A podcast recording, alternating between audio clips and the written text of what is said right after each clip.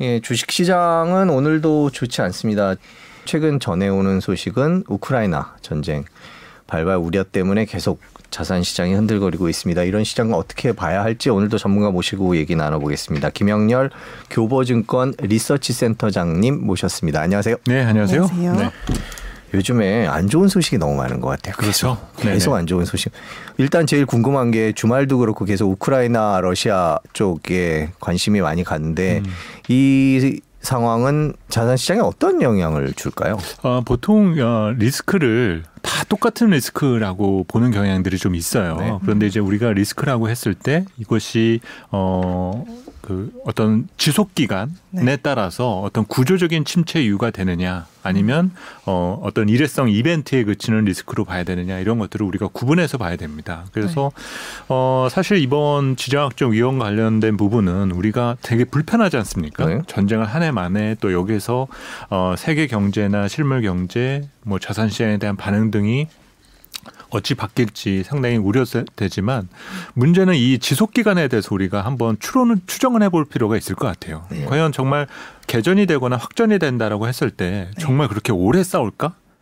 근데 음. 사실 그렇게 오래 싸울까라는 부분에 대해서 동의하시는 분들은 그렇게 많지는 않으실 겁니다. 네. 그러면 이 전쟁이 나기 전에 할까 네네. 말까로 이렇게 질질 끄는 것도 사실 안 좋잖아요. 사실은 그런 부분이 가장 불편하고 음. 싫은 거죠, 사실은. 음. 네. 그런데 어 이제 우리가 지난 2017, 18년도에 특히 2018년도 초에 미국과 중국이 무역 전쟁을 시작할 때도 비슷한 상황이었거든요. 이거를 할까 말까라는 아, 부분에 그랬죠. 이슈가 네. 있었고 네. 당시에도 트럼프 정부에서 이제는 우리는 어, 무역 정상을 위해서 관세 부가- 부과를 시작해야만 한다라고 하면 어, 중국의 반발은 당연히 있을 수밖에 없을 거고 이 문제에서 서로 어, 밀당 상황이 있었지만 그때 당시에도 분위기는 이게 오래 지속된다라 보지는 않았었던 음. 거죠. 음. 근데 어, 트럼프 정부는 당시에 중국을 타격 어, 그 교육점 부분 분쟁에서 타격을 하면서 얻어야 될 부분 등이 있었어요. 바로 일자리를 우리는 쟁취해야만 된다라는 목적이 확실했다라는 거죠. 음. 그러다 보니까 2년 정도 무역 전쟁을 할 수밖에 없었고 그런 변화의 과정이 실제 세계 경제에 영향을 주는 부정적인 구조적 침체 이유가 되었었던 거죠. 그런데 지금 상황도 이제 상황을 보게 되면 어. 뭐 이게 전쟁이 일어난 건지 아닌지도 사실 잘 못 느끼겠어요. 음. 그리고 뭐 이게 일어난다고 하더라도 문제는 그 문제를 수습하기 위한 여러 가지 노력 등은 뒤따르게 될 부분이지 않습니까? 그러면 어 저는 오래 지속될 변수가 아니다라면은 결국은 구조적인 침체 이유라는 것보다는 일회성 이벤트에 그칠 가능성이 좀 더 크지 않을까. 그래서 어이 문제를 뭐 경제나 이- 그 어떤 투자하는 데 있어서 우리가 몰입하기보다는 그냥 시장의 변동성만을 자극시키는 어떤 이벤트적인 측면에서 우리가 한정지는 부분 등이 조금 더 필요하지 않을까라고 봅니다. 음. 근데 이제 지금 상황이 네네. 인플레이션이랑 싸우고 있는 맞습니다. 상황인데 네네. 이제 러시아와 우크라이나가 본격적으로 전쟁을 한다거나 음, 아니면 네네. 싸움을 하게 될 경우에는 이제 유가가 네네. 더 네. 오르는 거 아니냐. 네. 에너지 문제가 더 불거지는 거 아니냐. 음, 네. 그래서 그렇게 되면은 결국에는 각국이 금리를 더 올릴 수밖에 없고 음. 자산 시장엔 도움이 안 되는 거 아니냐. 이렇게 음. 돌고 돌고 돌아서 오지 않겠느냐라는 걱정이 가장 크신 것 같아요. 그건 어떻게 보세요? 맞습니다. 근데 이제 문제는 이 그런 인플레이션 리스크가 커지면서 그런 통화 정책 기조의 강도의 변화가 생길 수도 있지만 동시에 경제 심리도 변한다라는 것들을 인지를 하셔야 된다는 점이죠. 그래서 아, 이런 식으로 가다간 정말 경기 침체가 앞당겨지겠다. 그러면서 생각보다 그러면 지금 빨리 사야 될 때가 아니라 오히려 기다렸다가 사야 되지 않을까? 그런 어떤 소비 심리가 극단적으로 어, 위축되는 현상이 나타나게 되면 실질 소비는 오히려 약해질 수가 있게 된다라는 거죠. 그래서 과거에 어떤 상황이 있었냐라면은 어, 중국의 고도 성장기에도 인플레가 있었죠. 10년 전에 그래서 당시에는 뭐 미국 주식도 좋았었지만 사실 당시에는 미국 부동산이 훨씬 더 붐이 일었었고 그러면서 어, 국제 유가가 WTI 기준으로 배럴당 140불까지 이제 아, 폭등하는 140 이요? 네. 현상이 있었습니다. 음. 그때는 정말 미국도 참다 참다 미국 역시 이제 기름값을 올릴 수밖에 없다 보니까 당시에 일어났었던 일들이 조금 싸게 파는데 줄 서서 기름을 넣기 위해서 아, 미국에서요? 네. 어. 미국에서도 그런 일들이 있었고 최근에 뭐 유럽에서도 이런 비슷한 일이 있었었죠. 네. 그래서 어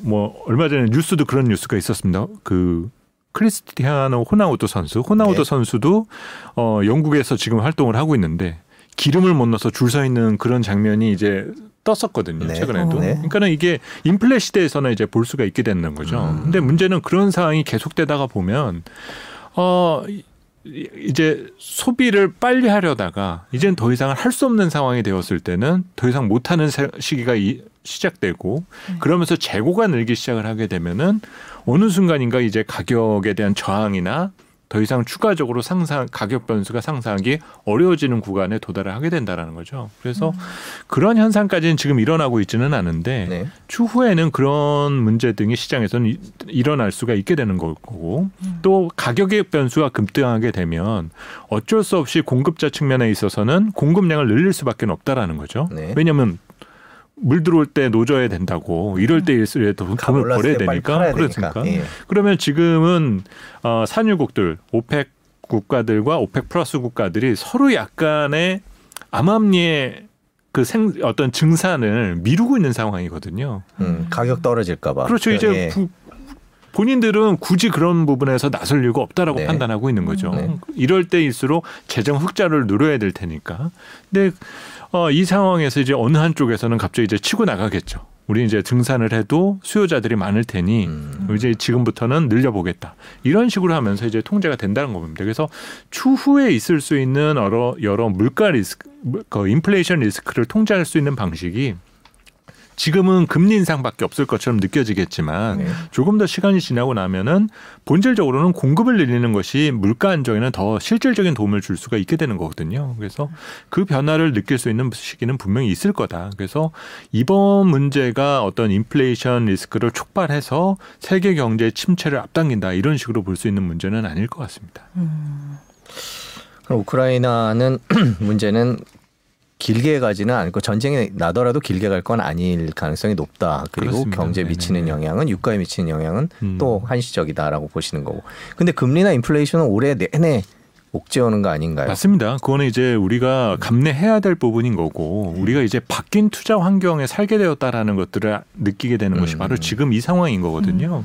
지금 미국도 미국은 여전히 뭐 느낌은 지금 금리가 엄청 올라 있는 것 같고 이 물론 채권 시장에서 거래되는 시장 금리는 이미 많이 반영이 음, 네. 되었지만 정책 금리는 여전히 0.그 제로 퍼센트에서 벗어나고 있지가 않다라는 거죠. 네. 다음 달에 이제 실질적으로 제로 금리가 끝나고 네. 금리 인상이 시작되 는데 금리 인상의 지속 기간도 우리가 생각해 볼 필요가 있거든요. 최소 1년 반 이상은 금리를 계속 올리기만 하게 될 겁니다. 네. 그러면- 일곱 번 올린다 뭐 이런 소리도 나오고 있더라고요. 그렇죠. 네. 그 어, 상황은 그 기간 동안에 물가도 잡을 거고 경기 확장은 계속된다라는 것들을 의미하는 거거든요. 그래서 이거 이 부분에서 이제 투자자들은 올린다라는 것 자체에 대한 거부감만을 자꾸 갖고 있는데 네. 그 이면에는 생각보다 경제가 좋다라는 것을 더 시장에서는 주목할 필요가 있어요. 음. 그래서 어 우리가 인플레라고 하는 건 물가라는 것은 어 경제의 여러 속도 측면에서 놓고 본다면 경제 성장률을 속도계라고 놓고 본-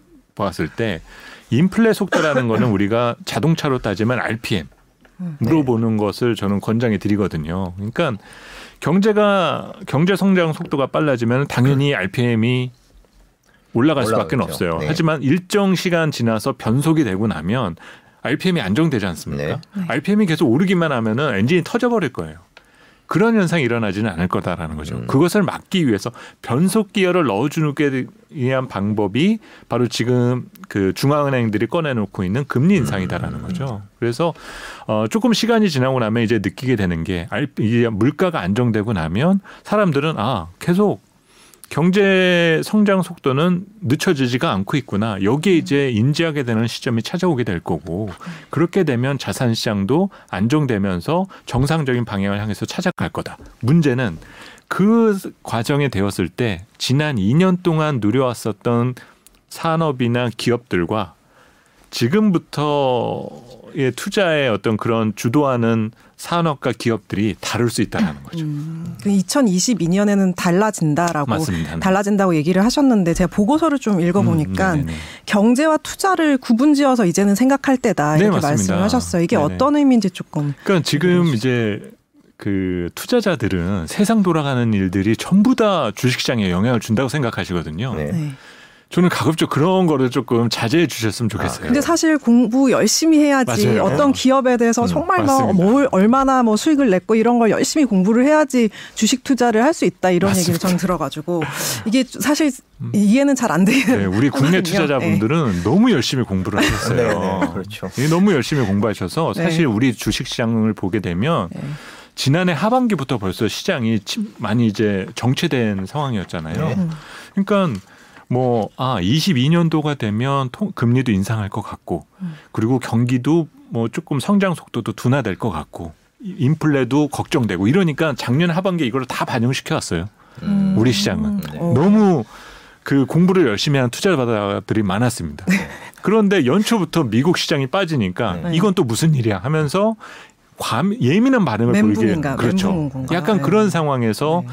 어 내가 배웠던 거하고 다른 거 아니야라는 식에 대한 반응을 지금 보이신다라는 거예요. 어. 저는 그런 게 조금 어떻게 보면 조금 안타깝고 모범생들의 그 진짜 그렇죠. 안 좋은 그런 점이죠. 맞습니다. 아, 그런- 대응도 잘 못하고. 네, 그래서 어, 나는 진짜 어떤 변별력 강한 종- 문제가 나올 거라고 해서 네. 정말 공부를 열심히 해놨는데 네. 교과서에 나오던 문제가 나와버린 거예요. 네. 음, 이- 그러면서 이제 뭐 갑자기 당황하는 거죠. 음.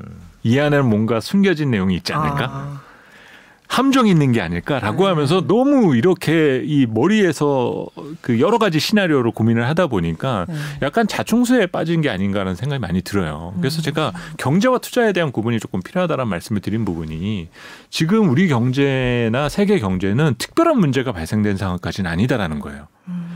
미국도 올해 3% 이상의 성장을 할 네. 거고 우리도 3% 성장할 겁니다. 네. 내년에도 미국의 2% 성장, 우리도 2% 이상의 성장을 하게 될 거예요. 이런 성장에 대한 방향과 속도 속도는 조금 더 더디- 어, 느려질지 모르겠지만 방향의 문제가 생겨지지는 않아 있다라는 거죠. 그런데 지금 자꾸 자산 시장에서의 반응이나 주가가 요동을 치니까 네. 경제에 대해서 의문을 자꾸 갖는다라는 거예요. 어. 음. 그러면서 이건 뭐 잘못된 거 아니야? 라는 식에 대한 해석. 그래서 제가 얼마 전에 쓴 자료도 어, 경제를 퍼즐 맞추기라고 표현을 하고 네. 주식시장을 미로찾기라고 표현을 쓴 부분이 퍼즐이라고 하는 것은 내가 주어진 조각을 어떤 식으로든지 만들어내야 되는 거지 않습니까? 네. 그러니까 우리가 이전에는 아, 코로나19라든지 팬데믹이라든지 이런 우리가 경험하지 못했었던 조각을 갖다 껴맞췄어요. 그리고 지금은 다시 또 금리 인상이라거나 아니면 인플레이션이라거나 이런 것들의 조각들을 맞춰서 이 우리가 갖춰진 경제의 모습 등을 계속적으로 만들어 가고 있다라는 거죠. 근데 투자라는 것은 내가 원한 목표가 정확하잖아요. 무조건 성공 투자, 수익을 내는 투자를 해야 되는 것이 투자라는 건데 내가 원하는 방향으로 가다가 조금 막다른 그 가로막힌 길에 도달을 하게 되면 빨리 돌아 나와야 돼요. 그런데 이제 사람들은 상당 대부분의 사람들은 갑자기 거기서 주저앉습니다. 조금 지나면 길이 보일 거야. 아니 막혀 있는데 자꾸 길이 보일 거라는 거예요. 네. 이런 식으로 자꾸 시장에 대해서 자기 중심적 생각을 하게 된다라는 거죠. 그래서 지금 당장은 잠깐 투자 측면에서 봤을 땐 잠깐 뒤로 물러설 타임인 건데 그거를 인지하지 못하고 계속적으로 버티고 돌파하려는 이 상황을 돌파할 수 있을 거다라고 밀어붙이기만 주장을 하게 된다라면 바뀐 투자 환경에 적응하기가 어려워진다라는 거죠. 음. 아까 해주신 말씀 보면 음. 진짜 시장이 바뀌었는데 네네네. 계속 그걸 고수하고 있는 맞습니다. 그게 잘 그게 과연 맞을까라는 고민들을 지금 투자하시는 분들은 다 하실 거예요. 왜냐하면 맞습니다. 예전에 잘 나가던 게 지금 음. 그 기업들은 안 되고 음. 아, 이 기업은 성장성도 없고 별로 재미없는 기업이야 하는 것들이 또 안정적으로 나가고 음. 시장이 바뀌는 건가요? 저희도 대처를 그렇게 해야 되는 건가요? 그렇습니다. 그 우리가 지난 2년 동안에는 재정부양 아니면은 중앙은행도 돈을 풀자 쪽으로 가다가 지금은 누구나 알지 않습니까? 예전처럼 정부가 돈 풀기 쉽지 않아졌다. 네. 그리고 어 중앙은행은 오히려 유동성을 회수한다. 그러면 바뀌는 환경이고 다른 시장이다라는 거죠. 그러면 게임으로 따져서도 이게 이어지는 게임이 아니라 완전히 구분된 게임으로 봐야 되는데 나는 똑같은 호흡으로 계속적으로 게임을 뛰고 있어 버리게 되면 음. 어 이- 예전에는 인싸였는데 이제는 아싸가 될 수밖에 없게 된다라는 거죠. 그 마인드를 계속 갖게 아, 된다면. 인싸를 계속 찾아야 되는군요. 그렇습니다. 그래서 그러려면 뭔가 맺고 끊는 것들이 이제 중요한 거고 투자라는 것도 내가 어, 매일 아침 일어나서 주식 계좌를 열어본다거나 이런 것을 하다 보면 매일 똑같은 시장이다라는 생각을 하시게 될 거예요. 근데 이미 다른 게임을 뛰고 있다라는 거죠.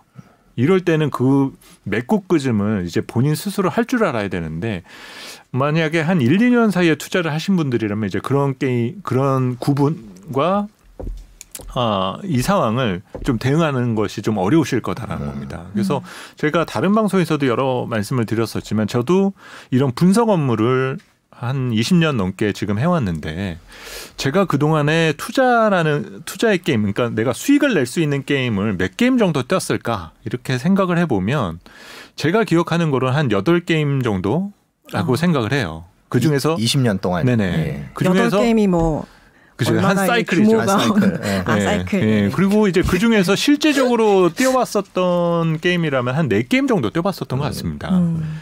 그 중에서 한 게임 정도는 좀 크게 당했었던 것 같고, 네. 근데 세, 세 게임 정도는 이겼으니까 이 자리에 있는 거겠죠. 네. 그러니까 지금도 이제 마찬가지라는 거죠. 한 게임이 끝나고 나면 다음 게임을 위해서 내가 새로운 준비가 필요한 시- 시기인 건데 네.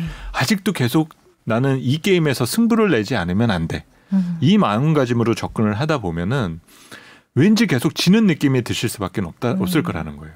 아 다음 장으로 넘어가고 다음 막으로 그렇죠. 넘어가야 되는데 여기서 머무르 머무르면 안 된다 이런 말씀이신 거죠. 그래서 이제 우리가 뭐 이종 격투기 선수라든가 복싱 선수들이 네.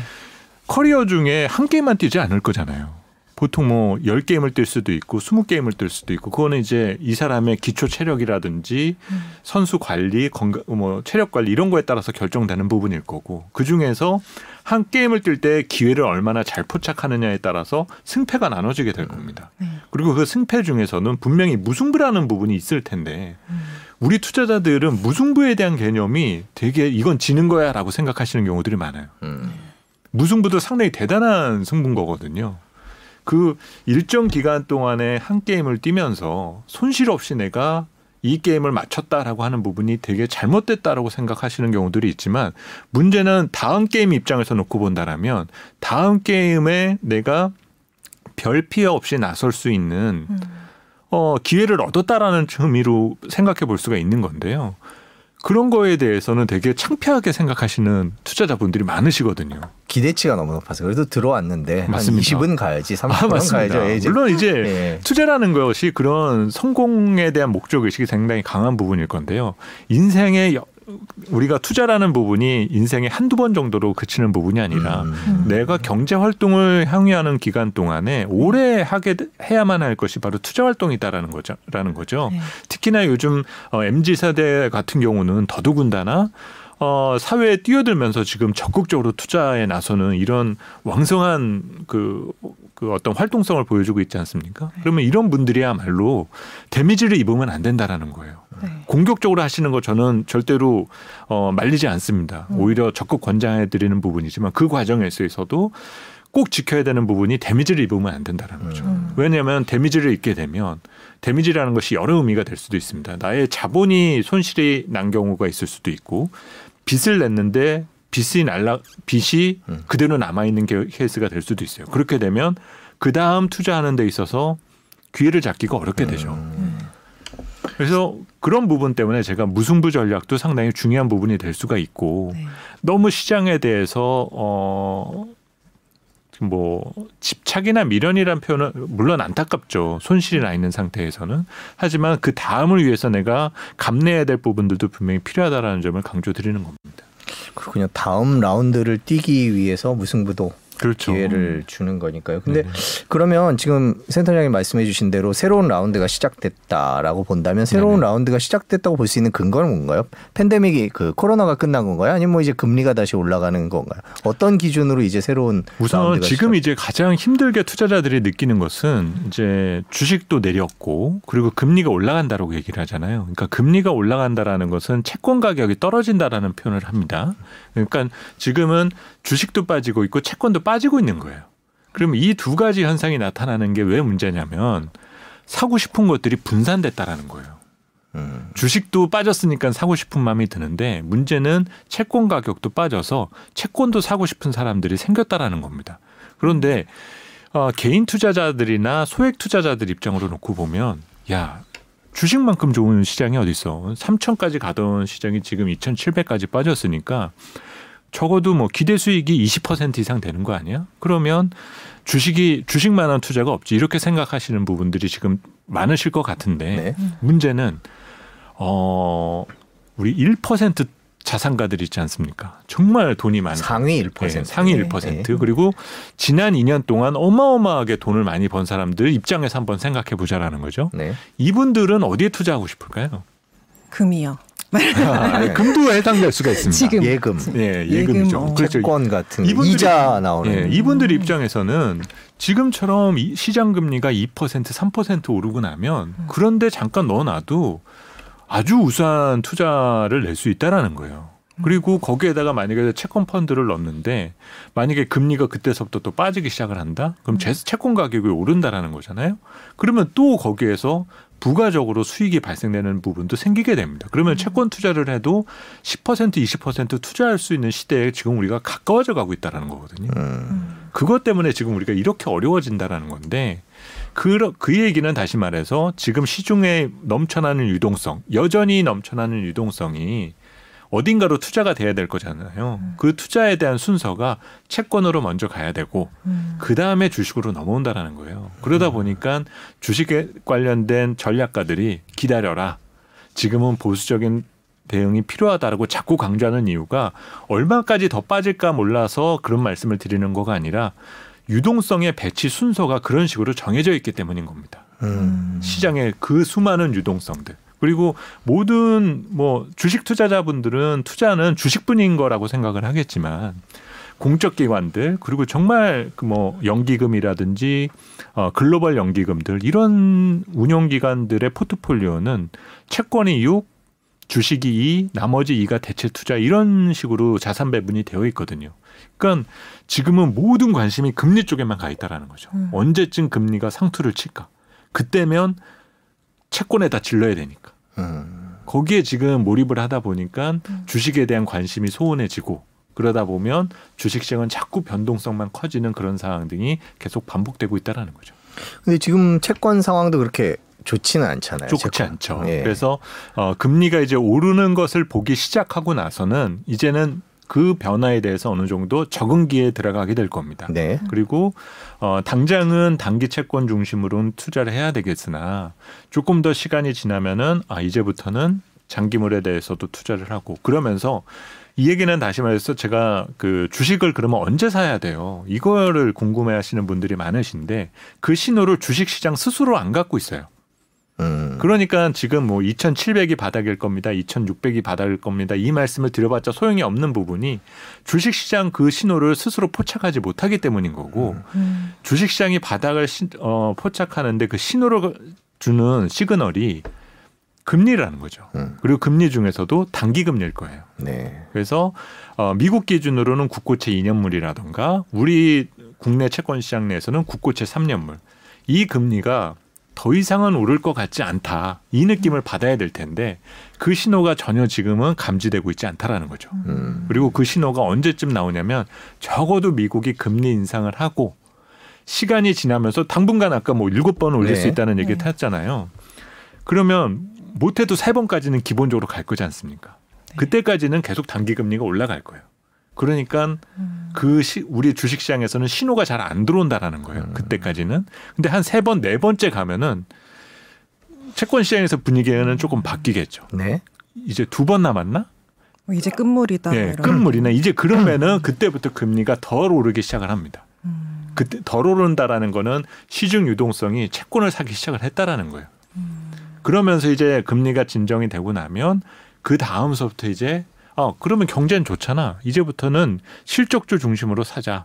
배당주 중심으로 사자. 이런 식으로 바뀌면서 주식시장 쪽으로 돈이 들어오기 시작을 한다라는 거죠. 그거를 언제쯤으로 봐야 돼요? 한 연말. 우선은 여름이 지난 이후 음. 그러니까는 3월에 미국이 금리 인상을 시작하고 나면 뭐 매 뭐 적어도 세 번 정도 금리 인상하는 시점이 여름이 지나고 나서부터는 한 세 번 정도가 지나갈 거거든요. 네. 그래서 저는 여름이 지나고 난 이후부터 시장에선 그런 부분이 주목받게 될 것 같고 그때쯤이 되면 이제 물가도 상당히 진정 국면으로 가게 될 거예요. 그러니까 미국 기준으로 따지면 5% 안쪽으로 이제 진정이 되고 나면 이제 우리가 그동안 그토록 기다렸었던 실적 장세가 이제 본격적으로 시작된다라고 볼 수가 있습니다. 그러면 올해 상반기는 음. 어떻게 있- 뭐 하고 있어야 되나요? 어떻게 해야 될지 지금은 예. 변동성이 워낙 크기 네. 때문에 그러니까 투자 성향에 따라서는 정말 갈릴 것 같아요. 네. 그러니까 음. 이 변동성 상황을 진짜 동물적 감각으로 투자하시는 분들이 있다라면 정말 혹이죠. 네. 뭐 사람이 말 그대로 뭐 어, 이제는 위기가 끝났어. 음. 뭐 전쟁도 끝난 것 같아. 이 분위기가 나면 주식 던져 다 던져버리고 왜냐하면 주가가 반응을 할 때또 음. 갑자기 이제 시장이 푹 꺼지면서 무슨 일 또 생기는 거 아니냐 이런 일들이 터질 때는 줍줍하는 이런 변동성을 활용하는 투자자라면 상반기에서는 큰 어려움을 느끼지는 못하실 겁니다. 그런데 아, 이 상황을 역으로 타기 시작하면은 정말 답이 없다라는 거죠. 갑자기 올랐을 때 따라 사고 꺼질 때 따라 팔고 이런 식에 대한 역사이클에 그 대응을 하게 되면은 어려 그 어려움은 정말 한도 끝도 없을 겁니다. 그래서 이런 분들이라면 가급적 좀 시장에서 조금 떠나 있는 방식에 대한 고민. 음. 저는 이런 것들이 좀 필요하다고 보고 있고요. 또 뭐 하반기가 나쁘진 않다고 했으니까 투자를 해야 되겠고 그러면 이제 뭐 물을 탈까? 이런 고민을 하시는 분들도 분명히 있어요. 네. 근데 이런 분들에게 조금 제가 조언을 드리고 싶은 부분이 그러면 돈을 떠넣어야 되지 않습니까? 근데 내 지금 이제 수익률이 별로 좋지 않은 계좌를 그대로 갖고 계시는 거는 저는 개인적으로 그렇게 권장을 드리고 싶지는 않습니다. 음. 그러니까는 그 계좌를 그대로 두시기보다 이거 이거는 여러 가지 문제가 있다라는 거거든요. 뭐 그 담당 직원과의 소통도 안 이루어졌다라고 볼 수가 있고 네. 뭔가 어 느낌적 그러니까 그 아침에 열었을 때 기분이 안 좋죠. 기분이 안 좋죠. 네. 그러니까 뭔가 이제 몇 끊는 느낌이 별로 없다라는 거예요. 그럼 그걸 다 그러니까 뭐 현금화 시켜야 된다는 현금화 말씀이신가요? 시킨다라는 표현보다는 네. 차라리 저는 물을 타실 바에는 계좌 하나를 새로 만드시는 거로 아, 권해드리고 싶어요. 음. 예. 기왕이면 교보증권으로. 아니 꼭 그런 어디가 됐든지 상관은 네. 없습니다. 네. 그런데 아 그러면서 그러니까 나의 어떤 그 투자하는 데 있어의 공부라던가 정보의 채널이라던가 이런 것들을 조금 바꿔주는 것들이 필요하다라는 거죠. 음. 그러니까 우리가 뭔가 징크스라는 것들이 생기고 이러면 운동 선수들이 그거를 바꾸기 위해서 여러 가지 노력을 하고 징크스라는 것이 나쁜 것일 때도 있지만 잘 됐을 때의 징크스도 있는 거잖아요. 아, 내가 이런 거 했을 때는 참 주식이 잘 투자가 잘 되던데. 그러면 그거를 조금 반복할 수 있는 본인만의 노하우를 터득하는 것들이 필요하다라는 거죠. 그래서 변화를 조금 안 될 때는 뭔가 변화를 주는 것들이 조금 필요한데 그렇지 않고 그냥 한 우물만 파겠다. 이런 식으로 이제 접근을 하시다 보면은 어, 원치 않던 어, 장기 투자자가 되실 수 있을 않- 없다라는 거죠. 예, 저희가 댓글 잠깐 읽어드릴게요. 지금 뭐 말씀해주신 거랑 네. 네네네. 비슷한 내용인데 뚠뚠님께서 네네. 엄청 기다려야 되네요. 연말이라고 이제 말씀하시니까 그러면 네네. 이미 물려 있는 건 어떡하냐고 음. 물어보셨고 터- 타라님도 마이너스라도 빼야 할까요? 네네네. 그러니까 더 떨어질 것 같으니까 지금 그 같은 고민들을 되게 많이 하시는 것 같아요. 네, 지금 방금 맞습니다. 해주신 말씀인 것 같은데 네네네.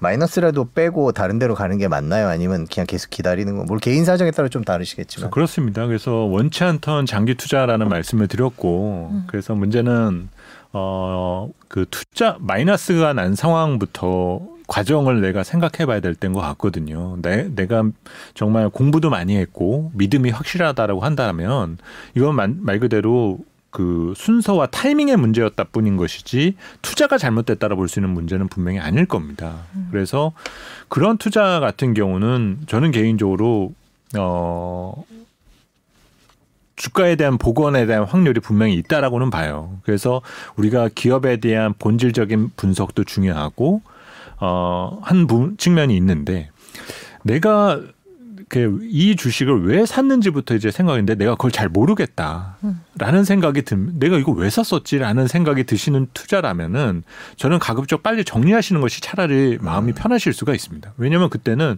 누구를 원망할 수밖에 밖에 없는 것밖에 안 남아요. 음. 그냥 이거는 어 내가 이제 투자했었던 시점부터가 정상적이지는 않았었다라는 거죠. 음. 그렇게 되면 사실 나중에 시간이 지나고 나서도 어 어디 어디 가서 욕할 거밖에 없는 남지가 않게 되는데 이런 것들은 내가 앞으로 하게 될 새로운 투자에도 부정적인 영향을 주게 됩니다. 왜냐하면 또 비슷한 방법 어, 비슷한 투자를 하게 될 수 있는 개연성이 더 크거든요. 그래서 테마주 투자라던가 뭐 기업들의 실체나 기업의 어떤 현금 흐름, 실적 이런 것들 전혀 공부해 보지 않았는데 손실이 나 있다라고 한다면 이런 투자는 가급적 어, 현금화하는 것을 저는 권장해 드리고 싶고요. 근데 음. 뭐 산업에 대한 성장성이라던가 또 기업의 음, 어떤 내재 가치라든지 현금 흐름이 나쁘지 않다. 쉽게 말하면 수익에 나고 있는 회사다. 이런 경우다라면은 저는 어좀 호흡을 달리 가져가시는 부분이 필요할 것 같다. 그러면 주가가 회복하는 모습을 본 다음서부터 물타기나 아니면 좀 그 exit에 대한 전략을 새로 수립하시는 부분이 필요하다고 보고 있어요. 무작정 시장에 대해서나 주가가 하락한 곳에 덤비는 것이 가장 위험하다라는 거죠. 음. 악으로 덤비는 것이 오히려 좀 좋지 않고 아까도 제가 말씀드렸었던 단가 낮추기라던가 물타기도 어느 정도는 주가가 회복되는 것을 본 다음서부터 시행을 하셔야 되는 것이지 그냥 내려가고 있는데 그 내려가는 칼날을 계속 잡으려 하시다 보면은 정말 정말 오래 투자하시게 되는 장기 투자를 할 수밖에 없게 되는 거거든요. 네. 이제 그런 부분을 하시게 됐을 때는 새로운 투자 환경의 주도주와는 만날 기회를 완전히 잃게 된다라는 거죠. 지금 또 좋은 기업은 마이너스라도 빼지 마셔야죠라는 댓글을 올려주신 분도 계신데 네, 맞습니다. 기업에 대한 확신이 있는 기업은 뭐 조금 더 갖고 갈 수 있겠지만 그렇지 않은 기업은 남 얘기 듣고 산 거죠 보통. 그렇습니다. 네, 이제 그리고 것- 이제 요즘 좋은 것도 있지만 이제 이런 그 여러 정보 채널에 대한 다변화가 있었잖아요. 네네, 근데 그랬죠. 이런 부분이 어 어떤 정보의 불균형을 해소하는데 긍정적인 측면도 있어 왔지만 조금 어 공인되지 않은 정보가 너무 많이 생산되었다라는 문제도 분명히 있습니다. 그렇죠. 그래서 어 투자자는 그런 부분의 실수를 하지 않기 위해서 여러 검증 과정을 거쳐야만 한다라는 거죠. 그래서 간혹가다 이제 투자자분들이 증권사 리포트에 대해서 이건 믿을 수도 없다. 뭐 이런 문제를 지적하시는 경우들도 있는데요. 저는 뭐 이거 너무 좀 격한 표현일 수도 있지만 신문에 광고 전단지 오잖아요. 마트에서. 그러면 우리 마트에서 파는 고등어가 제일 쌉니다. 이런 거를 보면 그 많은 주부분 어, 그 살림을 하시는 분들이나 가서 여러 가지 검증을 하잖아요. 이게 진짜인지. 그러면 뭐 인터넷에서도 확인해 보고 네. 쿠팡 가서 확인해 보고 뭐 어디 가서 확인해서 이게 진짜 싸다라고 그러면 가서 사야죠. 어 근데 간혹 가다 보면은 정말 제일 싸다고 뭐 사장님이 미쳤어요 이런 식에 대한 표현을 써가면서 네. 싸다라고는 하는데 네. 실제로 가서 보면은 싼 게 아닌 경우들도 분명히 있거든요. 네. 그렇죠. 그러면 이제 호갱되는 거지 않습니까? 네. 네. 그러니까 주식 투자도 마찬가지라는 음. 거예요. 투자도 내가 산다라고 했을 때 검증을 여러 가지를 해봐야 된다는 거죠. 음. 부동산 어 내가 뭐 부동산 구입을 할 때는 한 번 가서 집 직접 가서 보지 않습니까? 그리고 한 번 가서 보지도 않아요.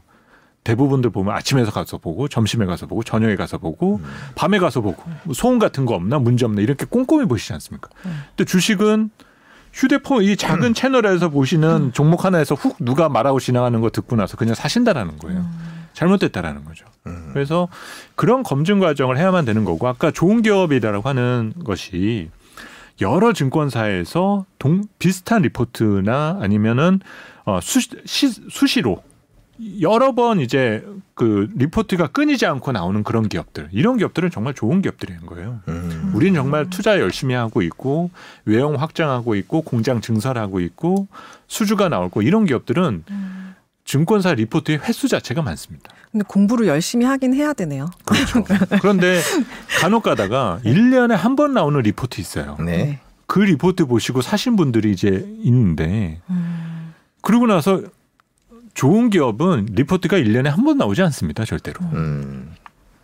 적어도 분기에 실적 나올 때, 실적 나오기 전에 이럴 때마다 이제 계속적으로 리포트의 그 빈도수가 높은데 간혹가다 이제 손실이 나 있는 분들은 증권사에서 이 애널리스트가 이 이런 식으로 분석을 해놨는데 이러고 나서는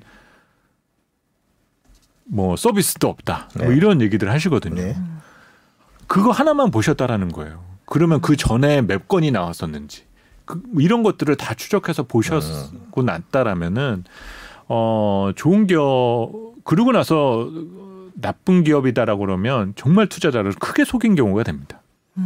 그래서 가급적이면 그런 노력을 그러니까 좀 공을 많이 들이는 길을 바라고 지금같이 또 투자 환경이 악화되었을 때는 그런 습관을 조금 길러보실 수 있는 그런 계기가 됐으면 좋겠어요.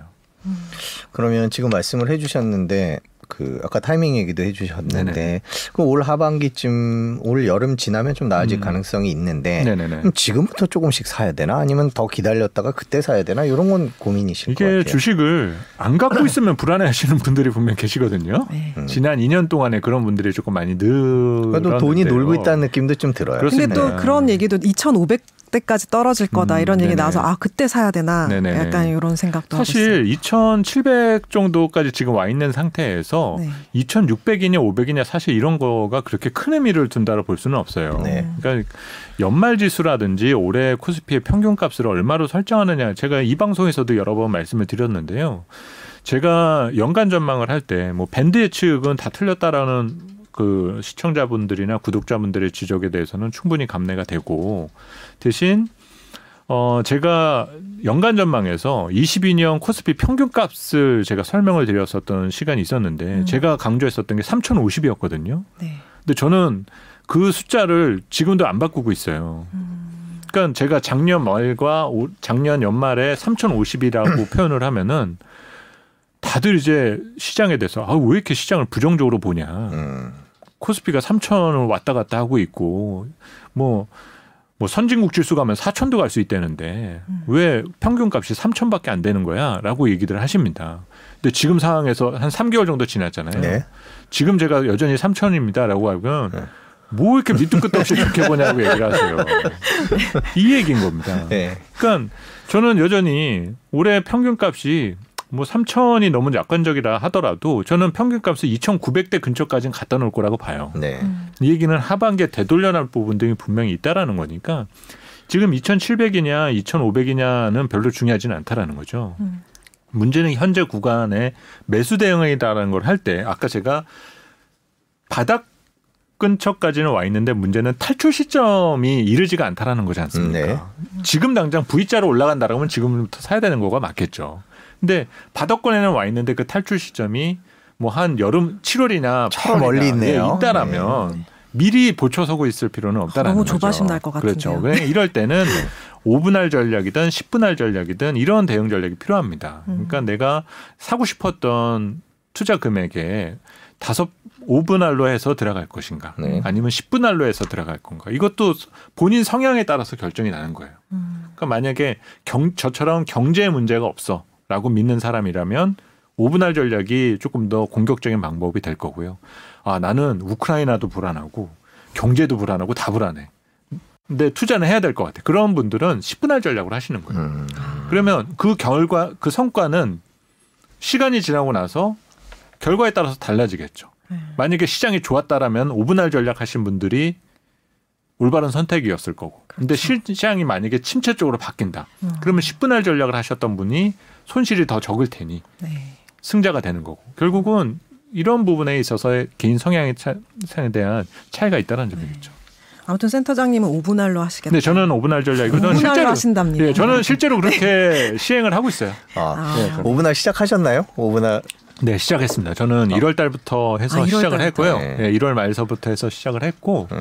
제가 그 평균 부분을 말씀을 드릴 때도 네. 뭐 말씀을 드렸어요. 음. 여러 채널에서도 말씀을 드렸지만 작년에 우리 프로야구에서 타격왕이 이정우 선수였거든요. 네. 이정우 선수가 어, 타율이 3할 오픈 정도였습니다. 엄청 고 타율이었는데 작년 4월 달 타율이 2할 2할 8푼이었어요. 음. 그러니까 상당히 느린 출발, 침체된 출발을 보였었는데 그때 왜 부진한지에 대해서 막 분석들 하고 그랬어요. 뭐 그랬었겠죠. 예. 근데 그러고 나서 5월 달부터 갑자기 이 선수가 5할로 바뀌더니 끝날 때는 3할 오픈으로 끝났단 말인 거죠. 그러니까 저도 지금 코스피 평균을 따지면은 어 많이 낮아져 있습니다. 2,800대까지 떨어져 네. 있는 상태인데 저는 연말쯤에 가면 올해 평균값은 3,000에 근처에 붙어 있을 가능성이 저는 크다라고 보고 있기 때문에 음. 뭐 그렇다면 지금부터 사는 것이 나쁘진 않다라는 거죠. 음. 문제는 예. 이 요동치는 상황을 네. 다 내가 이길 수는 없으니 그거를 좀 네. 분할해서 가져가야 된다는 거죠. 그 오분할이라고 하면 그 다섯 번에 나눠 사는데 네네네. 그게 뭐 한 달 간격 뭐 이런 게 아니라 어떤 상황별로 하시는 건가요? 그렇게 해야 되나요? 어 그렇습니다. 그래서 네. 저는 가급적이면 그 기준을 계속 가지고 있는 게 두 가지인 것 같아요. 첫 번째 힌트는 아까 제가 금리라고 말씀을 드렸죠. 그래서 정말 금리가 음. 더 이상 못 오를 것 같다 그러면 이제 네. 탈탈 털어서 다 산다 네. 볼 수가 있는 것 같고 근데 그 다음 신호에서 이제 볼 수 있는 거는 환율인 것 같아요. 음. 그래서 환율이 조금 진정돼야 되는데 우리 지금 시장 상황에서 제일 신기한 부분 중에 하나가 네. 환율이 빨리 안정되고 있습니다. 음. 그러니까 요즘 보면 우리나라에 정말 큰 일이 벌어질 것 같은 느낌이 들지만 어느 순간인가 지금 그 우리 환율이 1,200원대에서 더 이상 올라가지가 않고 있거든요. 음. 그러니까 지난해 같은 경우는 예상 밖으로 우리 환율이 너무 부진했고 원화의 가치가 너무 부진했는데 올해는 또 연초부터 쏟아지는 악재임에도 불구하고 생각보다 잘 버티고 있어요. 음. 그러니까 이 얘기는 해외에서 우리 자산을 보는 사람들 중에 시기를 노리고 있는 사람들이 또 있다는 얘기예요. 음. 그래서 저는 외국인이 한국에 뭐 적극적으로 사야 할 시기는 아니다라고는 보고는 있는데요. 음. 어, 분명히 그 기회를 노리는 주체들은 분명히 있다라고는 봅니다. 음. 그래서 간혹가다 요즘 전해지는 뉴스들을 보면 얼마 전에 그런 뉴스도 있었어요. 뭐 중동의 국부 펀드에서 우리 개- 국내 기업에 대해서 지분 참여를 한다라든가 네. 이런 직접 투자에 대한 소식은 올 한해 들릴 확률이 조금 있다라는 거죠. 왜냐하면 원화 표시 자산이 상당히 매력적인 시기이니까 이런 투자들이 조금 빈번해 질 수 있는 것도 보실 수가 있을 겁니다. 지금 뭐 많은 댓글 달아주시는 분들이. 뭐 어떻게 해야 되는지 고민을 하시는데 저희가 뭐 구체적으로 종목을 얘기한다기보다는 섹터 정도까지는 얘기를 네네네. 할수 있을 것 같습니다. 저희 어 가장 궁금하신 게 tech 기업일 것 같아요. 네네네. 삼성전자가 국내에선 제일 많을 거고 네네. 미국에서 미국 기업들은 이제 뭐 테슬라나 애플이나 이런 회사들이 많을 거고요. 이런 회사들 같은 경우에 뭐 8층, 9층에 물려 계신 분들 뭐 저기 많이 있으시고 네네네. 근데 어떻게 해야 될까요? 우선은 예. 어, tech를 다 똑같이 묶어서 볼 수는 없어요. 네. 그러니까 tech도 하드웨어적인 부분과 소프트웨어적인 부분 또 이들 중에서도 어, 우리는 뭐 삼성전자를 tech라고 분류를 하지만 사실 삼성전자를 tech라고만 정의 내리기는 어렵죠. 이익도 제일 많고 그렇죠. 배당도 크고 이런 기업에 대해서 우리가 tech라는 어, 프레임 하나를 입혀서 말하기는 조금 어려울 것 같고요. tech 내에서도 현금 흐름이 좋은 곳과 그렇지 않은 곳 이런 네. 식으로 조금 구분지어서 보시는 것이 필요하다 말씀을 드리고 싶은데 현금 흐름이 좋은 tech는 별로 문제가 되지 않습니다. 왜냐하면 어, 금리가 오른다 하더라도 자금 조달에 있어서 문제가 별로 없어요. 신용 등급도 좋고 이미 가지고 있는 현금이 많은. 네. 이런 tech 같은 경우는 어 투자 환경이 악화되면 악화될수록 그 독점적주의가 강화된다라는 거예요. 음. 그래서 어, 승자 독식에 대한 승자가 될 수 있는 개연성이 더 커진다는 겁니다. 그래서 미국 기업들 중에서도 마이크로소프트라든지 애플이나 이런 테크는 전혀 문제가 안 된다라는 거예요. 음. 현금 흐름이 워낙 좋기 때문에 구글도 마찬가지인 거고. 어 그런데 최근에 보면 메타 같은 경우 주가 급락하고 네. 넷플릭스 같은 경우 그들 같은 경우 그들은 어 실적이 나쁘진 않았었지만 여러 가지 프리미엄을 많이 받아왔었던 거잖아요. 그런데 그 성장에 대한 그림이 제거가 되기 시작을 하면서 음. 생각만큼 앞으로도 돈을 쓸 일이 많은데 어, 들어오는 돈이 적어지는 것들이 보이기 시작을 하니까 그러면 투자의 매력이 저하된다라는 거죠. 그러니까 우리 국내에서도 보게 되면 어, 반도체 같은 경우는 여전히 실적이 호실적이 나오고 있기 때문에 이런 기업들 같은 경우는 tech라고 하더라도 금리 인상한 게 여전히 수혜 기업이다라고 볼 수밖에 없어요. 이거는 실적주라고 봐야 된다는 거죠. 그럼 반도체는 앞으로도 계속 그렇습니다. 이거는 실적주이기 때문에 어 물가 그 인플레가 강화되고 경기 확장 국면에 있어서는 결국 수혜를 받을 수밖에 없다라는 거죠. 그런데 어 지금 바, 좀 고전하고 있는 카카오라든가 뭐 네이버라든가 이런 기업들은 지금은 그래도 실적이 좋으니까는 버티고는 있지만 앞으로도 새로운 것들을 이뤄내기 위해서 투자를 계속 할 수밖에는 없는 상태에서 실적이 유지가 안 돼 버리게 되면 그동안에 받아왔던 프리미엄을 토해내야 된다는 거죠. 그러니까 이런 기업들은 금리 인상기에는 조금은 투자의 우선순위를 조금 이제 밑으로 내려야 되는 시기가 될 수 있다라는 겁니다. 그리고 인플레 시대라는 것은 경제의 질량이 커진다라는 거거든요. 외형이 커진다라는 것은 그만큼 재무제표가 커진다라는 뜻이 되는 거기 때문에 가장 1순위가 돼야 되는 것은 무조건 실적이 좋아 실적이 커지는 그 기업이 우선순위가 될 수밖에 없는 거예요. 근데 성장주들은 이미 시총이 커져 있으니까 실적이 어마무시하게 커지지 않는 한 밸류에 별로 도움이 되지는 않아요. 음. 그런데 그 동안에 그런 프리미엄을 누리지 못했었던 기업들은 조금만 실적이 커져도 reopening 수혜주야 아니면은 뭐 예전 뭐 가치주의 수혜주야 이러면서 재평가를 하게 됩니다. 네. 그러다 보니까 올해 들어서 지금 수익률이 제일, 제일 좋은 업종들을 보면은 첫 번째는 금융이에요. 은행하고 보험 업종이 제일 수익률이 좋은 상태고 그 다음으로 수익률이 좋은 게 유틸리티입니다. 음. 생뚱맞죠. 지난 2년 동안 우리는 뭐 post 코로나 시대에 AI가 AI가 지배하고 메타버스가 지배하는 시대로 가고 있다라고 하던 사, 상황이 네. 갑자기 은행이나 보험, 유틸리티 이런 것들이 좋대라는 식으로 바뀌어가고 있다라는 거죠. 그래서 제가 투자 환경이 달라졌다라고 말씀드리는 부분은 바로 그 점 때문인 겁니다. 그러니까 이런 기업들이 성장이 있기 때문에 그런 것이 아니라 변함없는 실적 그리고 지금 실적을 실적이 주가에는 전혀 반영이 되어 있지 않아 왔어. 왜 안 반영되어 왔어? 우리가 그 동안에 다른데 정신이 팔려 있는 사이에 네. 이 기업에 대해서 등한시해 왔다라는 거죠. 네. 지난 몇 년 동안 네이버나 카카오가 주, 시가총액이 어마무시하게 커졌었잖아요. 특히 네. 카카오 같은 경우는 지난해 네. 시가총액 3위까지 갔었어요. 네. 그런데 이 이렇게 네이버나 카카오의 시가총액이 커지는 기간 동안 시가총액 시가총액이 감소했었던 산업이 있습니다. 바로 금융이었어요. 음. 그러면 이 논리는 무엇이었냐? value를 뺏고 빼앗기는 환경이었다라는 거죠. 음. 그러니까 우리는 이제 야 이제는 다 카카오뱅 카뱅 쓰잖아. 이걸로 다 토스 쓰잖아. 뭐 이런 식으로 가면서 이들이 프리미엄을 받아왔었던 이유 중에 하나는 결국에는 금융의 value가 전부 다 플랫폼 기업으로 갈 거야라고 하면서 투자를 해왔다라는 거죠. 근데 지금 금리 인상기가 되고 나서 보니까 전혀 그렇지 않은 그 산업의 위치, 뭐 전통 은행들의 지배력이라던가 네. 역대 최대 역대 실적. 최대 실적 네. 이런 것들하고 비교해서 보면 여전히 볼품없는 그런 인터넷 뱅크들에 대한 실적의 절대적 수준 이런 것들이 차이 차이를 느끼게 된다라는 거죠. 음. 그러다 보면 여기에서 발생되는 로테이션이 어, 의세, 의외의 수익률을 가져다 줄 수가 있게 된다는 거예요. 음. 그래서 2013년도에서 15년도에 그때가 이제 미국이 금융위기 때 썼던 양적 완화를 끝내고 네. 테이퍼링과 금리 인상을 시작하던 시기가 바로 그때였거든요. 그 당시에 이제 우리 코스피도 박스피가 시작됐었던 시기고요. 당시에 업종 수익률 그 테이퍼링이 시작됐을 때 우리나라 시총 코스피 200 내에서 시가총액 수익률 상위에 있었던 주식이 바로 한전이었습니다. 그 다음에 SKT와 LG 플러스. 음. 얘네들이 주가가 그때 당시에 그, 그 금융위기 이후에 뭐, 뭐 전차 장세, 차화정 장세, 그때 성장을 말했었던 기업들을 뒤로 물러내고 음. 오히려 그 바톤을 받았었던 산업 등이 그런 디펜시브한 경기 방어적인 주식 등이 음. 오히려 수익률이 훨씬 좋았었는데요. 새로운 성장이 있었기 때문이 아니라 음.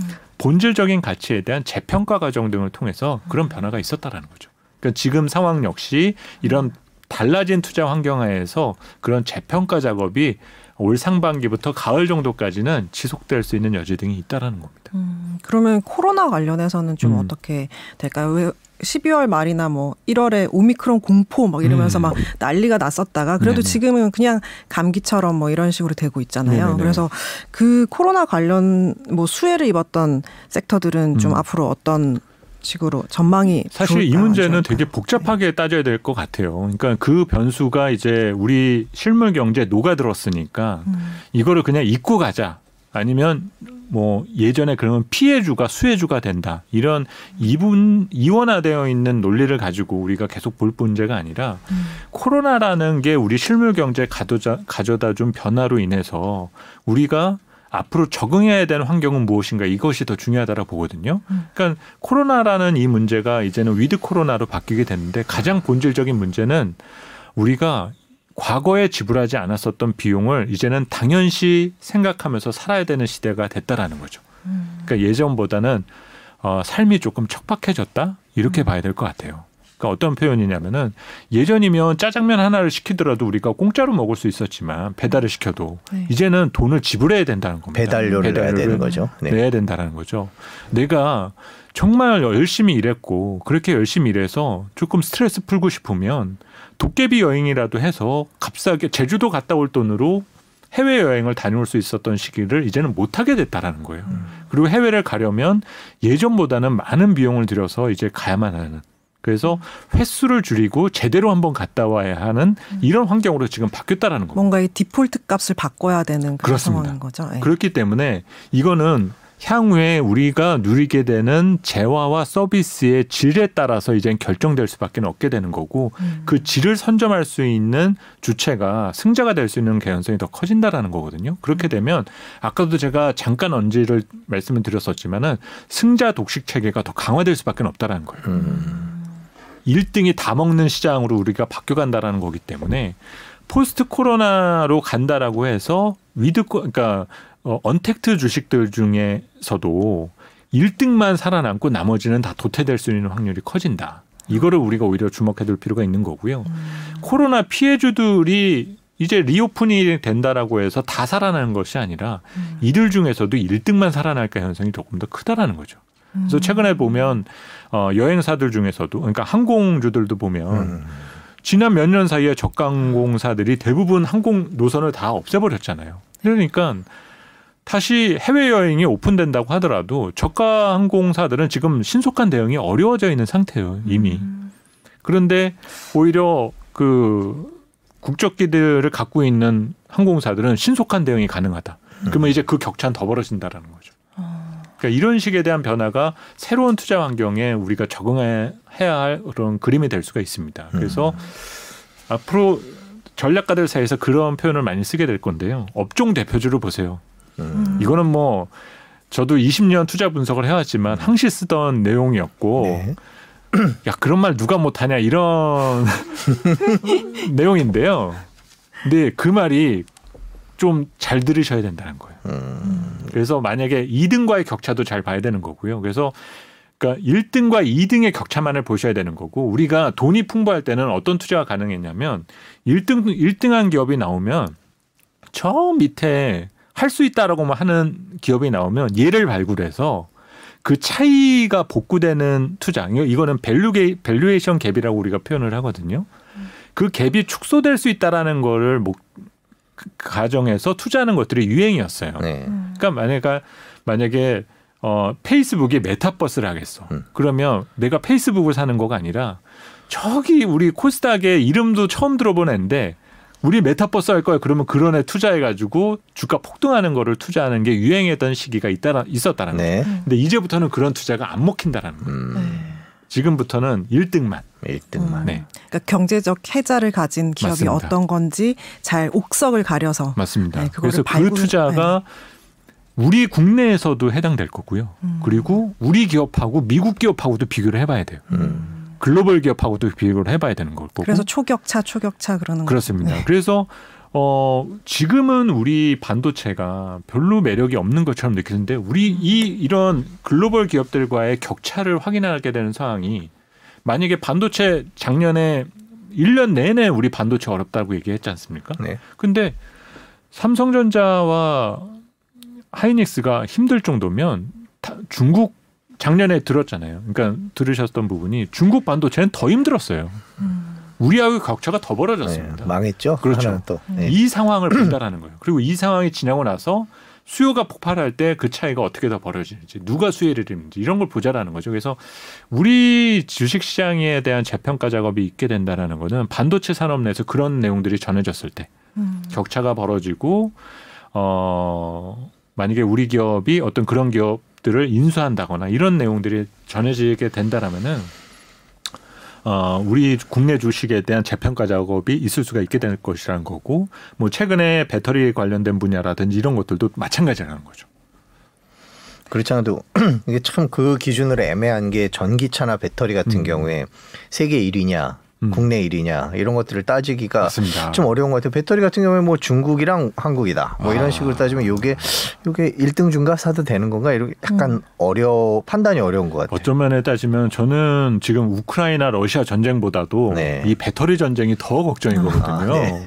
이건 말 그대로 진짜 지금 이런 표현 좀 격하지만 다이다이 붙어야 되는 상황이에요. 네, 지금요. 예. 그러니까 우리 LG 에너지 솔루션이 그 욕을 먹어가면서 물적 분할로 결국은 상장까지 이뤄냈다라면은 공격적인 투자 드라이브 시- 투자가 시작됐다라는 거고 그 과정에서 이제 우리가 선점해야 되는 것들 어, 또 지켜내야 될 것들이 여러 가지 있게 될 텐데 그 전쟁이 시작된 상황인 겁니다. 네. 그래서 아직까지 승자와 패자가 결정된 상황은 아닌 것 같아요. 음. 그래서 어, 그 문제에 판가름이 나야만 우리 주식시장에 대한 재평가 작업도 가능해질 문제가 될 것 같고 음. 그 동안에 우리나라 주식시장이 전 그 반도체에 너무 그 기, 의지해 왔었고 어, 너무 쏠려 왔었던 측면들이 분명히 있거든요. 이거를 바꿔놓을 수 있는 절호의 기회입니다. 그러니까 어느 정도였냐면 작년에 우리 상장 기업들이 최대 실적이었거든요. 이거 전에 그 가장 실적이 좋았었던 게 17, 18년도였는데요. 그때 당시에 우리 상장 기업들의 실적에서 60%가 반도체였어요. 음. 그만큼 의존도가 컸었던 거죠. 음. 그런데 지금은 여전히 높습니다만 지금 반도체의 이익 기여도가 50% 아래쪽으로 조금 내려왔어요. 이제 그만큼 줄여놨다라는 건데 이거를 추세적으로 만들어낼 수 있는 기회가 바로 배터리의 성장 여부 그리고 그 다음으로는 지금 이제 내수 쪽에서 플랫폼 기업들이 성장을 했잖아요. 그 플랫폼 기업들이 얼마나 실적을 낼 수가 있는지. 그래서 저는 추후에는 플랫폼 기업과 금융 산업의 실적을 같이 묶어서 보게 되면 그게 우리 내수 산업의 실적이다. 이런 정의까지 내릴 수 있을 것 같거든요. 그러면 우리의 경제가 항상 문제가 됐었던 거는 뭐 무역 전쟁만 하면 damage를 맞아왔는데 네. 이제 우리 한국 경제도 수출과 내수가 밸런스를 찾아가는 변화를 볼 수가 있게 된다는 겁니다. 음. 코스피 3천 시대라는 거는 그런 의미예요. 네. 예전에는 무조건 수출만으로 벌어먹는 어 그 먹고 사는 나라 이런 식으로만 이제 우리가 생각을 해왔는데 이제는 그그그 산업에 대한 밸런스가 찾아가고 있다라는 거죠. 음. 그래서 그런 측면에 있어서는 아직도 저는 기회를 갖고 있다. 그래서 우리 주식시장이 포- 그 이제 with 코로나 시대로 가면 간혹가다 이런 말씀도 하세요. 코로나 전에 코스피가 2천이었었기 때문에 이제 또 2천 향해서 가는 거 아니냐 이렇게 생각하시는 분들도 있는데요. 정말 그렇게 생각이 드신다라면 빨리 계좌를 폐쇄하셔야 됩니다.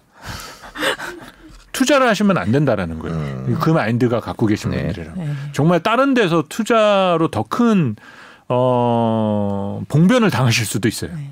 그래서 어 우리 시, 경제가 발전하고 있고 네. 그 경제에 발전서 발전하면서 단지 우리 시장 주식 시장이 성숙되지 못했었던 문제는 있을지 모르지만 그거를 발전시켜 나가고 있는 과정에 있기 때문에 네. 우리 시장도 계속 레벨업을 시켜 나가고 있습니다. 그래서 음. 그래서 들으시는 분들은 이렇게 생각하실 거예요. 그래서 음. 하반기에 뭐 어디에 투자하면 될까요? 하반기에 좀 네네네. 올라오면 아까 말씀하신 게 이제 뭐 음. 반도체, 금융, 유틸리티 이런 말씀을 하셨는데 어, 그거는 그 전까지라고 전까지. 아, 전까지. 6개월이라고 네네. 아, 6개월. 네, 네. 네네네. 그 전까지라고 어디에다. 하반기에는 어디에다 좀 투자를 해야 사실 될까요? 그런 종목과 업종에 대해서 최근에 언급이 상당히 없는 편이에요. 네. 뭐 은근히 그뭐 IT 자꾸 이제 IT라고만 얘기를 하게 되는 이유가 이익에 대한 가시성이 워낙 높기 때문에 네네. 많은 애널리스트를 분석을 하니까 실적 전망에 대한 신뢰가 높고 그리고 다른 기업들 다른 산업의 기업들은 어 올해 그들이 주장해 왔었던 실적이 달성 가능한지를 사실 못 믿고 있는 상황 음. 믿기는 어렵다라고 보고 있는 거거든요. 그리고 작년에 워낙 실적이 좋았다 보니까 올해 상반기에는 대부분의 실적들이 감익이 나올 겁니다. 음. 근데 대부분 이렇게 또 실적이 감익이라는 표현을 쓰게 되면 호들갑들을 떨어요. 네? 이제 거봐 작년 실적이 상투였지. 음. 이제부터 일비하는. 예, 이제 또 실적이 내려가는구나. 그렇게 보실 필요는 없다라는 거죠. 음. 그러니까 작년에 실적이 너무 좋았었던 거는 1분기까지 사람도 안 만나서 우리 백신 안 맞았었잖아요. 네. 그래서 모든 기업들이 회식도 중단하고 모든 영업 활동이 중단된 상태였어요. 그래서 판관비가 극단적으로 감소해가지고 수익성이 아주 강렬했었던 거죠. 네. 그래서 실적이 좋았던 거거든요. 근데 지금 이제 그런 것들이 정상화되다 보면 작년 상반기만큼 수익성이 뒷받침되지는 않습니다. 음. 그러니까 생각보다는 실적이 조금 빠지는 것처럼 보일 거예요. 그런데 매출 측면에서 보게 되면은 여전히 이익 성장세는 유지가 되고 있는 겁니다. 그래서 이제 그러면 그럼 이제 기업들이 하반기와 인플레 시대를 대비해서 우리가 무엇을 할 거다, 투자할 거다라는 이전 얘기들이 이제 나오게 될 텐데 거짓말처럼 이제 3월이 지나고 나면 얘기들이 하나 속속 전해질 겁니다. 음. 그럴 수밖에 없는 게 3월에 선거가 있- 있는 있다라는 게 되게 핸디캡이었었던 거예요. 네. 결국은 선거에 대한 결과도 봐야지만 음. 정부 입장에서는 향후에 정책 방향도 읽게 될 거고 그 정책 방향이 결정돼야만 그들이 원했었던 향후의 성장 목표 등에 대해서 투자의 time table이 나오게 된다는 겁니다. 그러면 이 time table이라는 것들이 나오게 되면은 투자자들이 거기에 반응을 하게 될 가능성이 크다라는 거죠. 그래서 저는 좀 누구라고까지 딱 꼽기보다는 저는 상당히 도전적인 성향을 드러내는 기업과 산업에서 음, 그런 투자 요인이 생긴다라고 판단을 하고 있고요. 어, IT는 뭐 단골 로 들어갈 수밖에 없겠죠. 네. 결국은 우리 경제가 한 번 더 도약하기 위해서 투자를 어, 이뤄낼 거고 그 과정에서 경제 기여 측면에서도 가장 클 테니까 실적 쪽- 측면에서는 반도체와 IT 쪽에 대한 관심이 클 것 같은데 어, 반도체 쪽으로 너무 의존하기보다는 하반기 이후로는 디스플레이라든지 다른 분야로도 확전될 수 있는 여지 등이 좀 커질 것 같습니다. 그래서 거기에 조금 더 주목을 하실 필요가 있을 것 같고요. 어, 지난 연말에도 각 그룹별로 여러 인사 등이 많았는데 최근에 세대 교체라는 얘기들이 네. 많았거든요. 연말 연초에. 네. 그러다 보니까 이들이 어, 새로 올해와 중장기 성장 목표 이런 것들로 얘기들을 많이 꺼내놓게 될 겁니다. 그래서 어, 그런 도전적인 목표에 를 꺼내는 기업들 중심으로 여러분들이 보시는 부분 등이 필요하다라고 먼저 말씀을 드리고 싶습니다. 그 국내 요인은 그렇다라고 보면 최근에는 지난해 말부터죠. 네. 이제 뭐 국내는 어려운 거 아니냐. 이제 음. 미국으로 가자. 음. 그래서 이제 서학 개미들이 많이 네네. 많아졌습니다. 그래서 네네. 근데 이제 옮기시자마자 나스닥이 이제 또 네, 많이 그렇죠. 빠졌죠. 네네네. 그래서 아 이거 어떻게 해야 되나 하는 음. 분들이 있습니다. 미국에 대한 투자는 어떻게 보세요? 어, 두 가지에서 먼저 봐야 될 예. 부분이 있는데요. 가장 선형적인, 그러니까는 추세가 살아있는 시장이 미국 시장이잖아요. 네. 미국에는 미국 투자자도 있지만 글로벌 투자자들이 워낙 많기 때문에 어, 우리 국내 증시가 문제인 것은 우리 아니면 사줄 사람이 없다라는 거예요. 외국인은 더 이상 살 수 있는 룸이 없어요. 이미 삼- 많이 사- 갖고 있기 때문에. 네. 근데 전 세계 투자자들은 돈을 벌, 버는 족족 미국으로 가서 이 시장이 좋으니까 그 투자를 하기를 원하고 있습니다. 그런 측면에 있어서 어, 지금 가격 수준으로만 놓고 보면 미국이 상당히 매력적인 위치인데 대신에 여기서 이제 지금부터 고민되는 부분이 환율이에요. 음. 그래서 작년까지는 예상외로 달러가 강세였는데 올해부터 조금씩 느껴지는 변화는 예, 작년까지 누려왔었던 강세가 조금은 약화되는 시기가 될 것 같습니다. 그러면 주가가 회복되더라도 달러가 약세로 바뀌게 되면 음. 버는 거를 누릴 수가 없게 돼요. 네.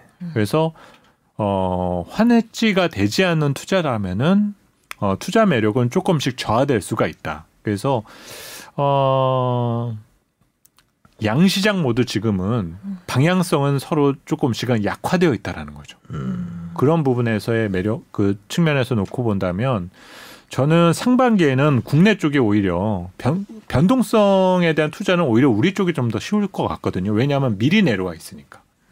그래서 또 그 설명을 드리면 지금 2,700까지 내려와 있잖아요. 네. 우리나라 주식시장은 작년 저점을 이미 깼어요. 너무 많이 빠졌다라는 거예요. 근데 미국은 작년 저점하고 비교하면은 아직도 내려오지는 않았습니다. 그러니까 여전히 어, 작년 대비로는 플러스 수익률을 유지하고 있다는 뜻인데요. 그러니까 가격 매력이 그렇게 크지는 않다라는 거죠.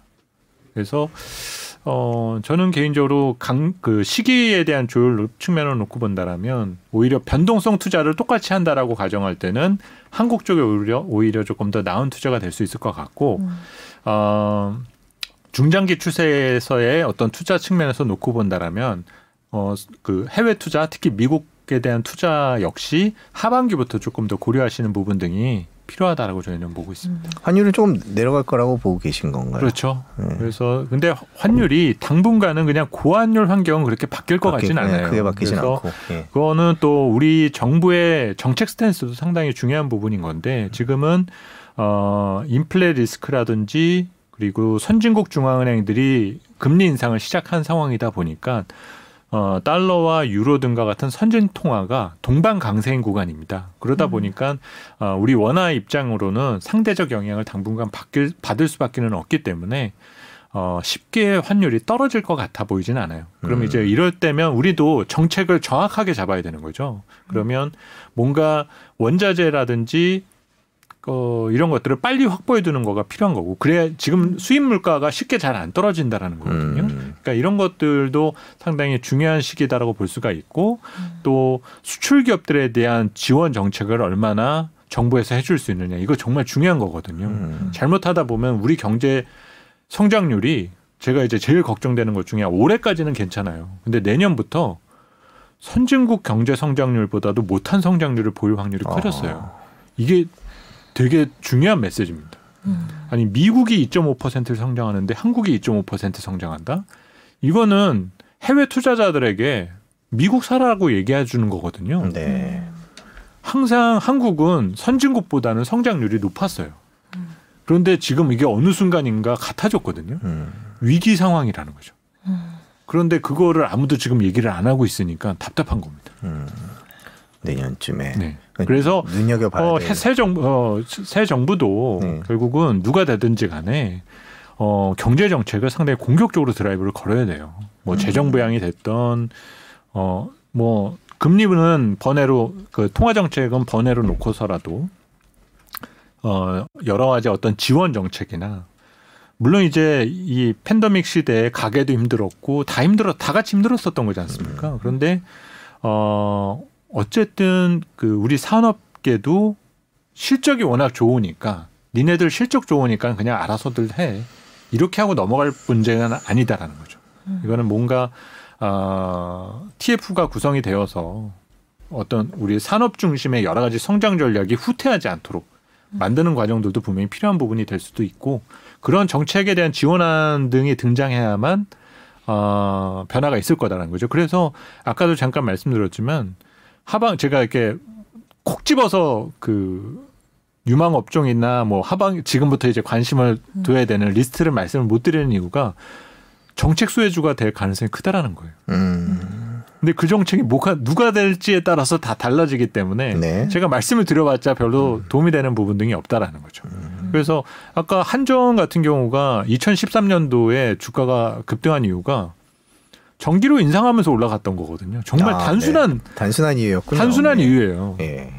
근데 요즘 보시면 뭐, 어, 뭐 라면값 올라간다. 지금 수- 그 소주나 맥주값 올라간다는 네. 얘기 나오지 않습니까? 이거 별거 아닌 것처럼 투자자들이 받아들이는데요. 네. 되게 중요한 메시지예요. 음. 안 올라가는 것이 없는 거고 그거를 견뎌내야 된다라는 겁니다. 그냥 분위기 봐서 조금 시간 지나면 다시 내릴 수 있겠지 이 상황이 아니다라는 거예요. 그러면 그런 쪽에 대한 변화가 본질적인 투자가 될 수도 있는 건데 문제는 작년에 그렇게 닷컴 기업들이라든지 메타버스 투자하셨던 분들이 갑자기 음식료 투자하실 수 있, 어, 투자가 이런 식에 대한 전환이 어렵다라는 거. 아 어려워요. 진짜 메타버스 투자하다가 라면 투자하려고 네. 그러면 약간 아 내가 바른 방향으로 가고 있나? 네, 라는 네. 생각이 들죠. 지금 미래가 4차 산업 그렇죠. AI가 다가온다는데 그렇죠. 나는 나는 mz 세대인데 막 이렇게 생각하시던 분이 아니 워렌 버핏은 코카콜라 이게 웬 말이야? 뭐 이렇게 생각하는데 요즘은 주가 내가 이 라면 먹어봤는데 않더라고요. 그렇게까지는 아니야. 뭐 네. 이런 식으로 생각하실 수가 있는데 그렇지 않다라는 거죠. 투자에서는. 그래서 제가 어, 새로운 투자 환경이다라는 점을 계속 강조드리는 부분이 그런 것 때문입니다. 음. 근데 지금 해주시는 말씀 쭉 종합해 보면 1등 기업을 사는 것도 좋고. 네네네. 음. 그러면 1등 기업은 근데 또 다 미국에 있는데 음. 환율은 또 걱정이고. 그렇죠. 그러니까 어떻게 진짜 가만히 있어야 되나? 아니면 지금이라도 나는 뭐 예를 들면 어느 기업에 대해서 분석을 해서 뭐 애플이면 음. 애플이다, 마이크로소프트면 소프트, 마이크로소프트다 그러면 지금부터 그냥 사도 괜찮은 어, 건가요? 그렇습니다. 그런 그냥. 기업들 이미 뭐 1등이라는 기준에 네. 판가름에 나 있는 기업들에 대한 투자는 어느 시간 시간이라는 거 그 타이밍이라는 거는 별로 의미가 없다라는 거예요. 그러니까 그런 것이야말로 어 우리가 부동산 투자가 오늘이 저가라고 얘기하는 항상 해왔던 것처럼 음. 어, 그 가격에 대한 변동에 대해서 의미를 둘 사항은 아니다라는 거죠. 음. 차트도 볼 필요가 없는 투자가 바로 음. 그런 케이스다라고 볼 수가 있을 것 음. 같고요. 그런데 이제 1등이다라는 것에 대한 판가름이 나 있지 않은 경우, 네. 제가 아까 배터리가 아, 배터리 라고 그렇죠. 말씀드렸었던 부분이 최근에 주가가 조금 내렸거든요. 그런데도 이제 선뜻 손이 안 나가는 이유 중에 하나가 바로 그런 것 때문이에요.